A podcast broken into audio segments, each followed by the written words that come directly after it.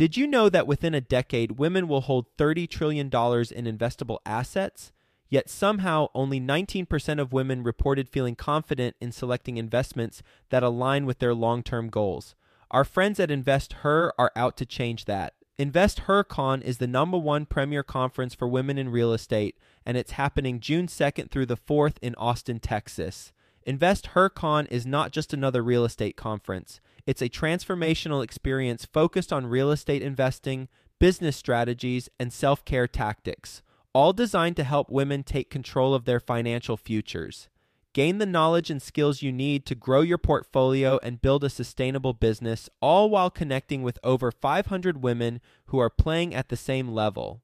To learn more and to get your tickets, visit investhercon.com today and use the code 100best ever to get $100 off your ticket. That's investher, H E R, con.com promo code 100 best ever to get $100 off your ticket. Quick disclaimer the views and opinions expressed in this podcast are provided for informational purposes only and should not be construed as an offer to buy or sell any securities or to make or consider any investment or course of action. For more information, go to bestevershow.com. When I look back at my early fourplex days when I was buying stuff at 20,000 a unit, they're now worth 150, 175,000 per unit. So I would say anytime that you have the opportunity to keep real estate, do so. And I would give that advice to my younger self. Welcome to the Best Ever Show, the world's longest running daily commercial real estate podcast. Our hosts interview commercial real estate experts every day to get you the best advice ever with none of the fluffy stuff. Best ever listeners, welcome to the best real estate investing advice ever show. I'm Slocomb Reed, and today I'm joined by Ruben Greth. Ruben is based in Phoenix, Arizona. He is a managing partner and full time syndicator at Legacy Acquisitions, which raises capital for commercial real estate syndications. They are currently focused on their own offerings, which are three build to rent subdivisions in different phases of development, totaling 475 units. Ruben, can you tell us a little bit more about your background and what you're currently focused on? Sure. I'm primarily a capital partner so I focus on bringing equity to our deals. We've raised for some other people like Matt Faircloth in the past. But I got my start in small multifamilies back during the real estate crash. So I was basically following some investors around town here in Phoenix and asking them questions about how they found deals, how they were going to remodel them, get them back on the market and cash flow and profit along the way, depending on their business models. And through what I now understand to be an interview based thought leadership platform, I was able to bring some investors to town that helped us purchase a variety of fourplexes and a 12plex. And I thought that I had arrived, but I ended up splitting up with my partner, kind of went back into corporate America with my tail between my legs. And then many years later, I was thinking, I want to get back into real estate. And I came up with this plan to buy a bunch of fourplexes because that's what I knew when somebody said, Well, how many of these do you want to take down? And I'm like, Well, I think if I had 32 fourplexes, doubling my portfolio every year or two, that would be phenomenal. And they're like, 32 fourplexes, that's 128 units. Why don't you just take them all down right now? And I was like, Well, I don't know how to do that. So they introduced me to the concept of syndication. And then I got very interested, interviewed some local syndicators, told them that I had some experience raising capital. And they're like, Really? Why don't you just come join us instead of paying a guru a bunch of money to teach you this business. We need some help in that space. So I helped them raise some capital for a 90 unit down in Tucson. And then I started a show about raising capital because that's exactly what I wanted to learn and found out about funds and institutional capital and family offices and how to raise from limited partners and decided to go out and launch my own fund. That's when I partnered up with my team at Legacy Acquisitions and we raised for a couple of multifamily syndication deals and then kind of doubled down into the build to rent space because we found it lucrative with a lot less competition. So it's been a crazy ride getting into raising capital and then moving into syndications and then into development, but it's been a lot of fun. Ruben, when did you go full time at raising funds for syndications? the last W 2 that I left was in 2013. And it's been about 10 years. Some of it has been in real estate. I tried selling properties as an agent for a while. I started a furniture business, but I haven't had a regular W 2 in about 10 years. Specific to raising capital for commercial real estate syndications, multifamily included, when did that start? 2019 was when I was an apprentice for a local syndicator here, and they brought me on to raise capital, but they didn't really have a database of existing investors. And they're like, hey, we brought you on to raise the money. Where's the money? So I felt all this pressure and I didn't have an existing limited partner database. So my solution that I created was to go out and seek some co-GPs. And then I brought in a couple of guys that took partial ownership of our LLCs that we were taking down properties with. And that kind of became my forte, right? Is reaching out to co-GPs because I'm good at networking and bringing on their databases of investors to partner with us to take down larger deals. 2019. So you've been at this pre COVID for a while, during COVID, and now recording in the very middle of 2023. We've experienced about 15 months of the Federal Reserve raising interest rates. Yeah. So, speaking to the market of the moment, Ruben, when it comes to capital raising for commercial real estate, be it multifamily, your experience previously, the build to rent development that you're doing currently. I want to ask with as acute of a market as we're experiencing right now, what is more difficult than it was before the Fed started raising interest rates? And what's actually easier? Is anything easier? Well, I think what a lot of people are doing right now, a lot of people, syndicators included, who have stopped syndicating are waiting for changes to happen. Right now, I think what's easy to do is to start creating systems and putting together marketing campaigns and programs and building teams that are scalable. So right now is a great time to spend time doing that. What's harder is because people are withdrawn and there's a lot of negative information on the news and media about investing, it's harder to get people to deploy their funds into real estate. And there's people in multiple industries that are struggling to deal with the economic change in terms of interest rate to raise the capital. And because there's still a lot of people in the industry, there's a great deal of competition, particularly in value add multifamily. So unless you're really versed at finding deals, it, it, can be very challenging to find something that pencils that you would have probably done better at a few years ago when everything was going up in value so rapidly.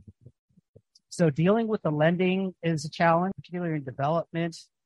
We had a loan that was approved and documents signed, and then the lenders came back and said the warehouse lines were pulled. We need you guys to do a lower LTV of loan to value on this and raise some more reserves in the building space in the development space those kinds of things, you have to be prepared for those.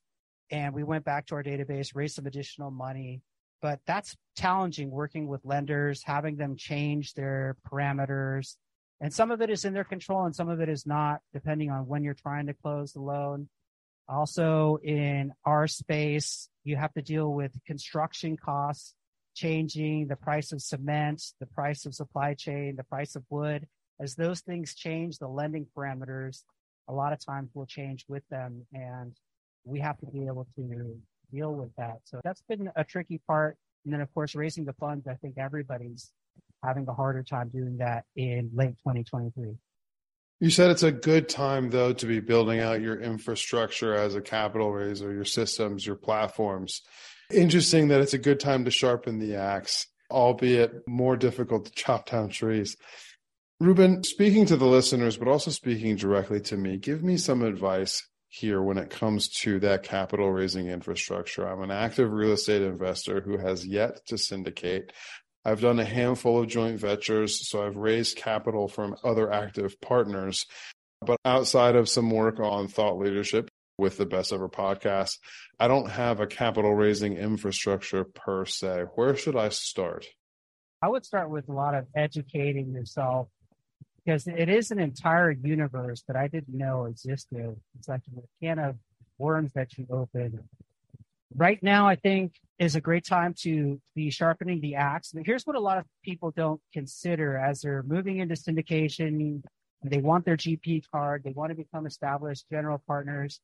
they can imagine running and operating businesses in terms of real estate, but they may not be thinking and contemplating about managing employees or people that come into your business, getting everybody to row on the same page. And the fact that capital raising is so diverse in terms of what you have to do when it comes to marketing, running automations, dealing with technology and Syndication Pro or whatever portal you're using, and then branding and website creation and creating lead magnets, driving traffic to you, applying SEO, raising for different sub niches. It's just an incredibly diverse array of things that you have to be very good at, not to mention vetting sponsors, learning how to negotiate your share of the general partnership. So to me, people need to start thinking about where it would be advisable, better said, and I invite you to start looking at the legalities, how to find investors, partnering with and profiling investors, partnering with other capital raisers and studying strategic and tactical marketing.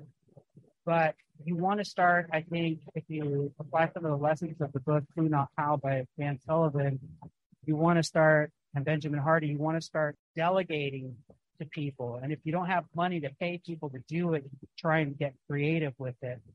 But start learning and paying attention to the way other people have scaled their businesses, what kind of dilemmas they've had to face, and then building out a system that helps you be accountable, that allows you to manage other people that you're growing alongside with, and then really kind of pay attention to what are the issues that can be addressed and foresee what's going to be upcoming in your process of building a full blown infrastructure for capital raising. And all of that is based on going out and educating yourself in this space by listening to shows like this.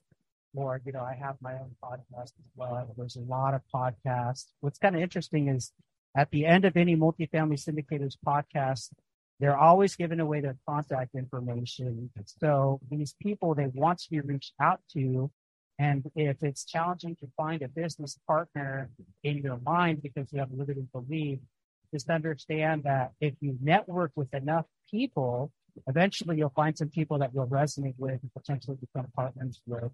As I have found in the podcast, some of the people that are people that I. Transitioning to the difficulties of capital raising right now, your most recent fund that closed, when did it close? Some people think that a syndication is a fund because you are raising funds in it. My apologies. Yes, your most recent completed capital raise. Here's the other thing with development, too, is that it's kind of a moving target. There's different phases of development.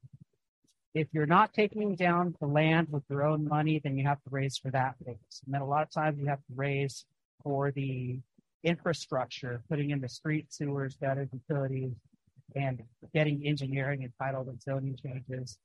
And that is a different risk profile and different capital raise a lot of times than the actual vertical construction, which would be like maybe your third phase of raising money. In our case, we syndicate that last portion because it's the part that's got the most risk mitigated and is the fastest time for us to return capital to our investors. Ruben, yeah, are you saying that you all acquire the land and build out the infrastructure before you raise capital? We do a combination. So we raise from joint ventures a lot of times or do personal loans to put in the infrastructure or pay for some of that with our own money. And then we syndicate, at least in our current business model, we syndicate the last portion of that development. Yes. We'll get back to the show, but first, some sponsors I'm confident you'll find value in learning more about. Are you tired of spending hours managing your rental properties? Innago is here to simplify your life as a landlord or property owner with their free property management software. With Innago, you can say goodbye to complex and costly solutions. Innago is designed with simplicity in mind, focusing on the features that matter to you. From tenant screening and lease signing to rent collection and work order management, Innago has got you covered. They offer a seamless interface and dedicated support representatives to assist you in every step of the way. Join thousands of satisfied landlords and start streamlining your property management tasks today with Innago. Plus, you'll get a $25 Amazon gift card just for using Innago.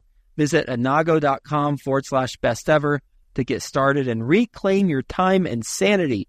That's I-N-N-A-G-O dot com forward slash best ever. Deciding how to invest your capital is more challenging than ever. That's why it's never been more important to partner with a company with a solid track record and that has thrived through various economic cycles. Companies like BAM Capital. BAM Capital is a trusted multifamily syndicator that has delivered a historical average of over 35% IRR with an average hold period of three and a half years. BAM Capital has never missed a preferred payment, never lost an LP's investment, and never called capital past the subscription amount. BAM Capital is currently raising capital for a fund designed for accredited investors targeting a 15 to 20% IRR and a 2 to 2.5x equity multiple to its investors over a 3 to 5 year hold period. If you're an accredited investor and you want to learn more about multifamily investment opportunities with BAM Capital, visit capital.thebamcompanies.com. Again, that's capital.thebamcompanies.com thebamcompanies.com. With the three developments you have going currently, have you completed the capital raise for the vertical construction of any of them? For the vertical construction, two of them are still pretty much in the land phase. The one that we started with, the horizontal is going through, and the vertical development, the capital raise is complete, minus like maybe a hundred thousand dollars for some additional. That's a sixteen million dollar project four million dollars capital We have a sixteen million dollar deal, a thirty-two million dollar deal, and a forty-eight million dollar. So, Ruben, going back to your point about what's been difficult lately, and that being the handling the negative portrayal of commercial real estate investing that the media has right now, and the way that's influencing potential investors. With the raise that you have completed or are just about to complete, what are the objections to investing in your deal that you have had to navigate? Which objections are coming up from people who do eventually end up partnering with you all, and which ones are coming from people who end up passing on this opportunity?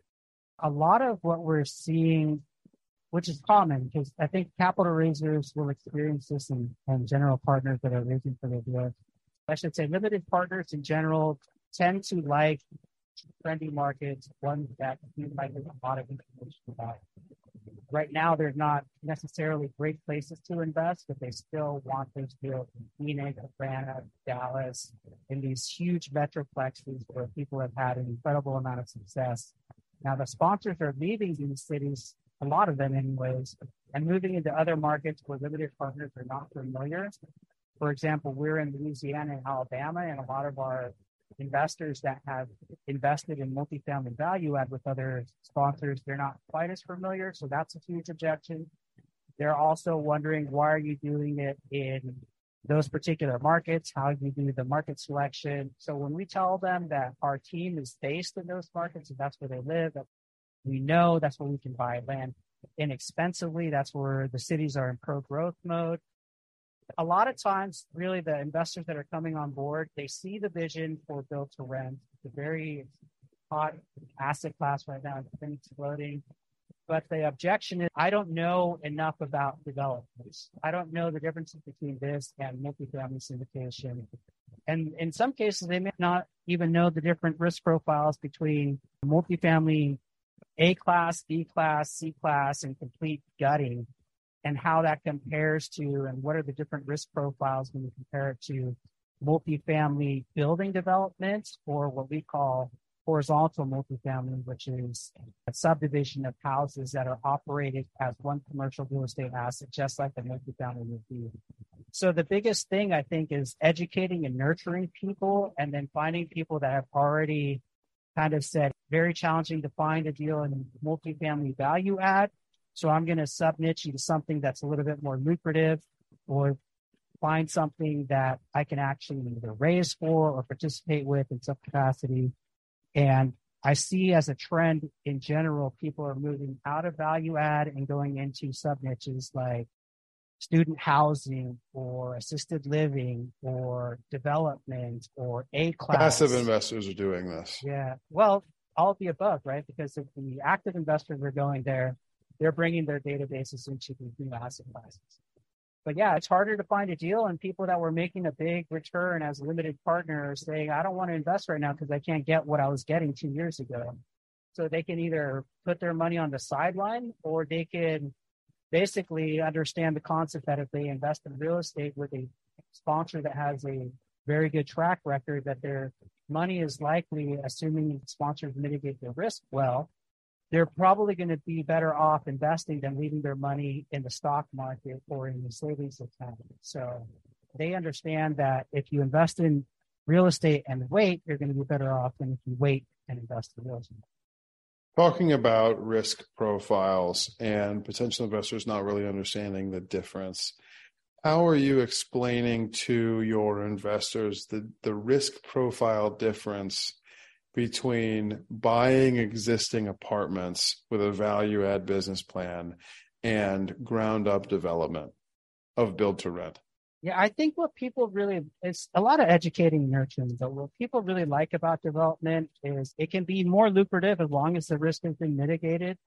But the very powerful part is when you are in a development deal, you have the opportunity to force appreciation. It's, it's a very powerful term anytime that you entitle the land, change the zoning, add infrastructure, add utilities, you're changing the value of the property just by changing the density, by adding buildings, by adding square footage, by improving the entire subdivision or multifamily. What a lot of people do in the value add space is they improve the net operating income.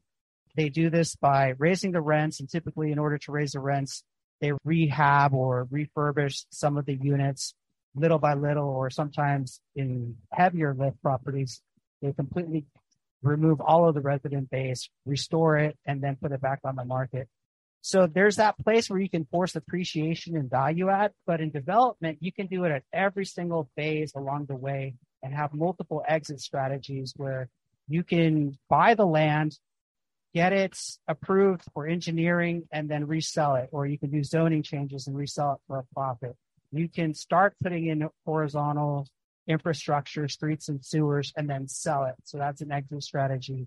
You can take it to full completion, or even in the process of building out the houses or whatever building or development that you're doing, sell it in the middle of that. And after you've stabilized and built out the entire property, you can either sell it at that point or keep it or sell it off in chunks. So with multifamily, you can't sell a piece of the building, but when you have a subdivision, you can sell 10 houses or you can sell each individual house or you can sell the entire subdivision to one institution that can run it as one commercial real estate asset with one property manager and one leasing agent. So when people see the forced depreciation place and how much power there is in that and how many places you have the ability to force appreciation. I think a lot of times they see that as something that they can't have in other types of investing. That makes a lot of sense. Are you ready for the best ever lightning round? Let's do it. What is the best ever book that you recently read? I read a book by Napoleon Hill called How to Own Your Own Mind that was recommended to me by Zach Haftenstall. And it was very powerful. It kind of reminded me of Napoleon Hill being a podcaster asking Andrew Carnegie direct questions and having him answer, and they put it into a book format. So that's probably my favorite book that I've read recently. Nice. What is your best ever way to give back? I like to staffing at personal development. We go on trips sometimes. I've been to Costa Rica to rebuild a school. I've also helped rebuild some schools in California. And what I want to get into and what I'm doing at a very small scale is just helping local animal shelters in fact, I'm going to see the Phoenix Children's Hospital Canine Division. So I'm a really big animal lover. I would like to help by going to shelters and giving some of these dogs that are on death row some company and then hopefully get them to get adopted. That's some of the things that I've been doing. And then, of course, on a bigger scale, as I get larger and larger in syndication, I'd like to help the poaching situation I don't really like all the hunting that's going on in the ivory trade in Africa. I've seen some very graphic illustrations and videos depicting elephants getting mutilated for pieces of bone that can be traded on the black market. And it's, it's very discouraging. So I'd like to help in that capacity. But for now, what I'm doing is local animal shelters with a focus on German Shepherd dogs. Ruben, focusing on projects where you have raised capital for commercial real estate syndications, what is the biggest mistake you've made and the best ever lesson that resulted from it? I saw some people that seemed very residence focused and spiritual in nature with a good tracker record of previous deals and then started working with them and found out that in reality they had some upset investors they had poor communication infrastructure. The things that they claimed were not true. So i would say the biggest learning lesson for me was just because someone seems like a good human being doesn't necessarily mean that they're a great business operator. And it makes a lot of sense to do background checks or get references before you partner with somebody. And it can be very scary if you find yourself in business with somebody that has a shady track record. Because if they get investigated by the SEC, you can lose your ability to capital raise. And if that's your lifeline, that's your bloodline, that's what you want to do and focus on. You have to be very careful about who you partner with. And even as a limited partner, you have to be very careful about investing with the first sponsor. So definitely do a lot of due diligence there. Those are some of the biggest learning lessons for me. On that note, what is your best ever advice? I had this gentleman, Sam Freshman, come on my podcast. He's been through like six real estate cycles. He started syndicating back in the 1960s. He said he bought a million dollar building, high rise in downtown Los Angeles for a million dollars. And about a year or two later, he sold it for two million. Looking back on life, he really wishes because that property now, that building is now worth a hundred million dollars, is that he would have just kept it. So when I look back at my early fourplex days when I was buying stuff at 20,000 a unit, they're now worth 150, 175,000 per unit. So I would say anytime that you have the opportunity to keep real estate, do so. And I would give that advice to my younger self. Last question Where can people get in touch with you? If they want to just network and hang out with me, they can follow me. LinkedIn is probably my preferred social media platform. If they're interested in build to rent, they can find me at Legacy Acquisitions.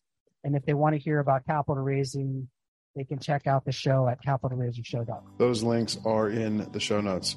Ruben, thank you. Best ever listeners, thank you as well for tuning in. If you've gained value from this episode, please do subscribe to our show. Leave us a five star review and share this episode with a friend you know we can add value to through our conversation today.